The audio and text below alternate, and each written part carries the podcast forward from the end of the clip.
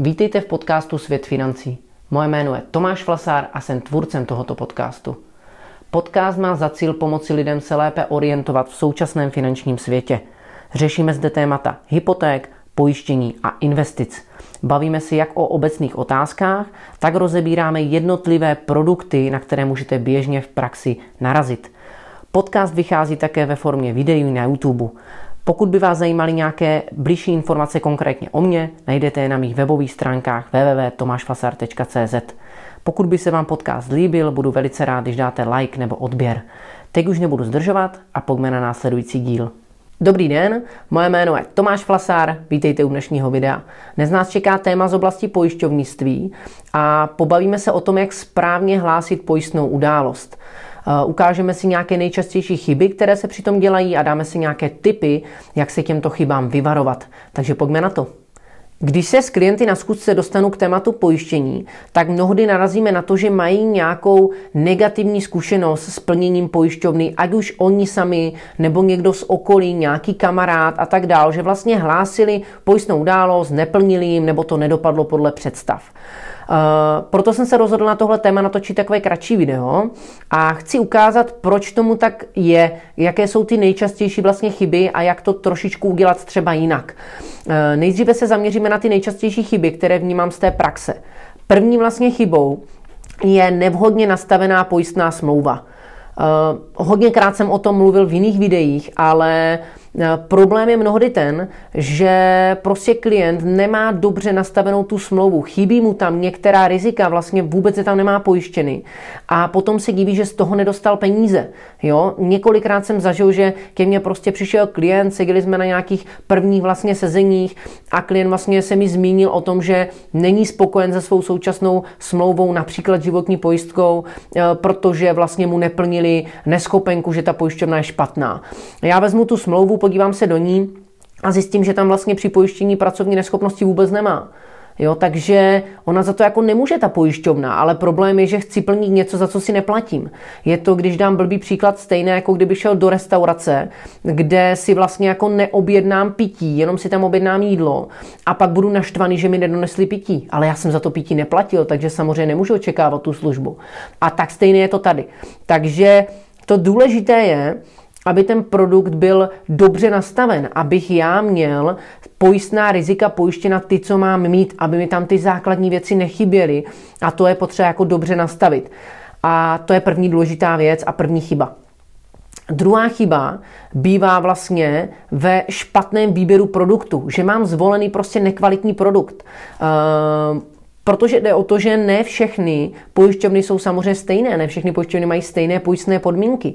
Může se stát, že vlastně ten bod číslo jednou dělám dobře, že já vlastně si pojistím ta daná rizika, například u tohohle případu, co jsem říkal, nevynechám pracovní neschopnost, já si opravdu pojistím, no ale nebudu mít vybraný kvalitní produkt.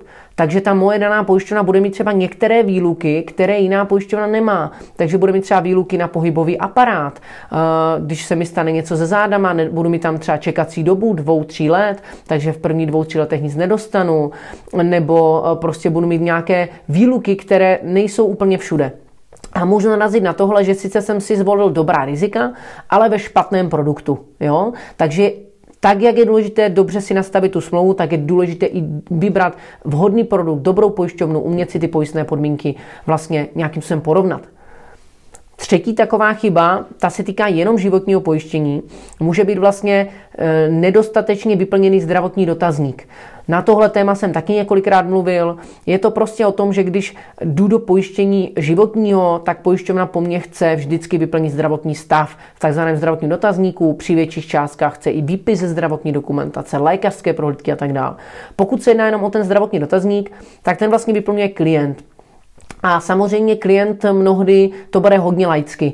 Jo, takže vlastně pokud se ho člověk zeptá, no a bylo vám někdy něco? Ne, mně nikdy nic nebylo. Jo? A zažil jsem několikrát, že tím pádem třeba na pojišťovně si člověk řekl, OK, takže všude dávám ne, klient je zdravý, super. No a pak se samozřejmě klientovi něco stalo, ta pojišťovna měla plnit a zjistila, že on už ale tím onemocněním trpěl před sjednáním smlouvy. A to mi každá pojišťovna plnit nebude, bude to vlastně ve výluce, jo, protože pojištění se stahuje na věci, kterými já jsem vlastně onemocněl nebo se mi staly po sjednání smlouvy, ne, že už jsou před umřet a je to nějaký následek toho, já se teprve pojistím. Jo, to je vlastně základní vlastně aspekt toho pojištění a když já tam prostě založu, tak ta pojišťovna si to prostě zjistí. Jo?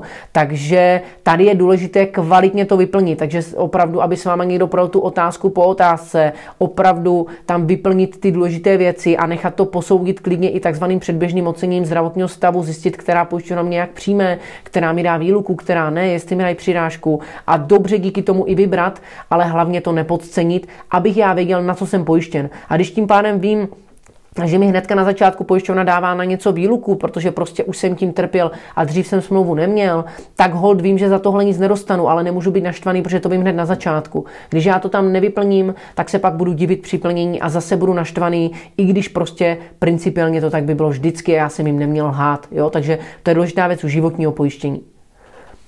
Třetí vlastně eh, nejčastější chybou je vlastně nevhodně nahlášená ta pojistná událost. Jo? Že vlastně se může stát, eh, že budu mít všechny ty první body dobře, ale špatně to nahlásím. Samozřejmě čím mám vhodně eh, nastavený ty rizika, že tam mám ideálně všechno, mám to v dobrým produktu, který má co nejmenší eh, výluky, nepodcenil jsem zdravotní dotazník, tak o to jednodušší je to hlášení, protože už moc nemám kde udělat chybu.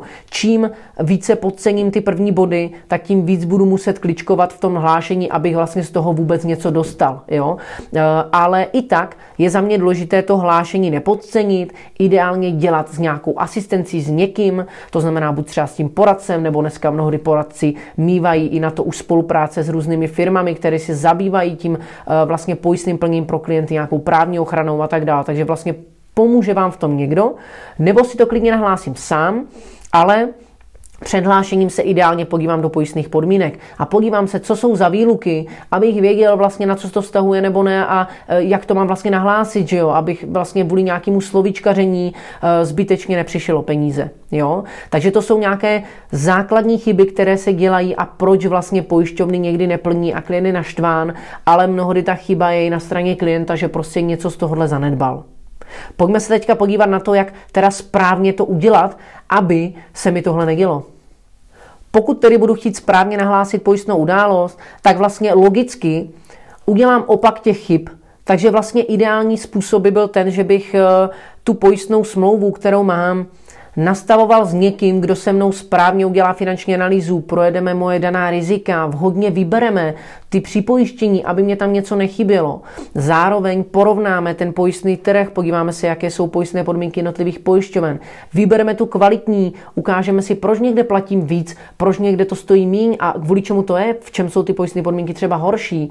A prostě s někým projedu to, abych bod 1, 2 a 3 měl správně. To znamená, měl dobře nastavený produkt, kvalitní produkt a nepocenil zdravotní dotazník. Pokud udělám tohle, tak ideálně samozřejmě vím, že ten poslední bod to hlášení, ten postup mám jednodušší a když to i udělám podle toho, co jsem říkal, že to budu hlásit s tím poradcem nebo s někým, nebo minimálně se podívám na pojistné podmínky, než to nahlásím, tak jsem udělal maximum pro to, aby to prostě dopadlo dobře.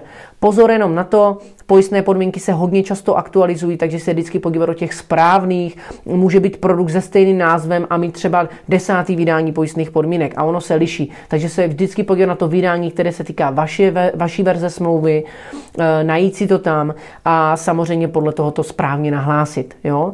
Takže když si to zhrneme, je potřeba to ideálně na to prostě nebýt sám a řešit to tady takhle. Já doufám, že dnešní video vám k něčemu bylo, že jste se dozvěděli, kde se dělají chyby a příště se jim vyvarujete. A já se na vás budu těšit v dalších videích. Mějte se hezky. Naschledanou.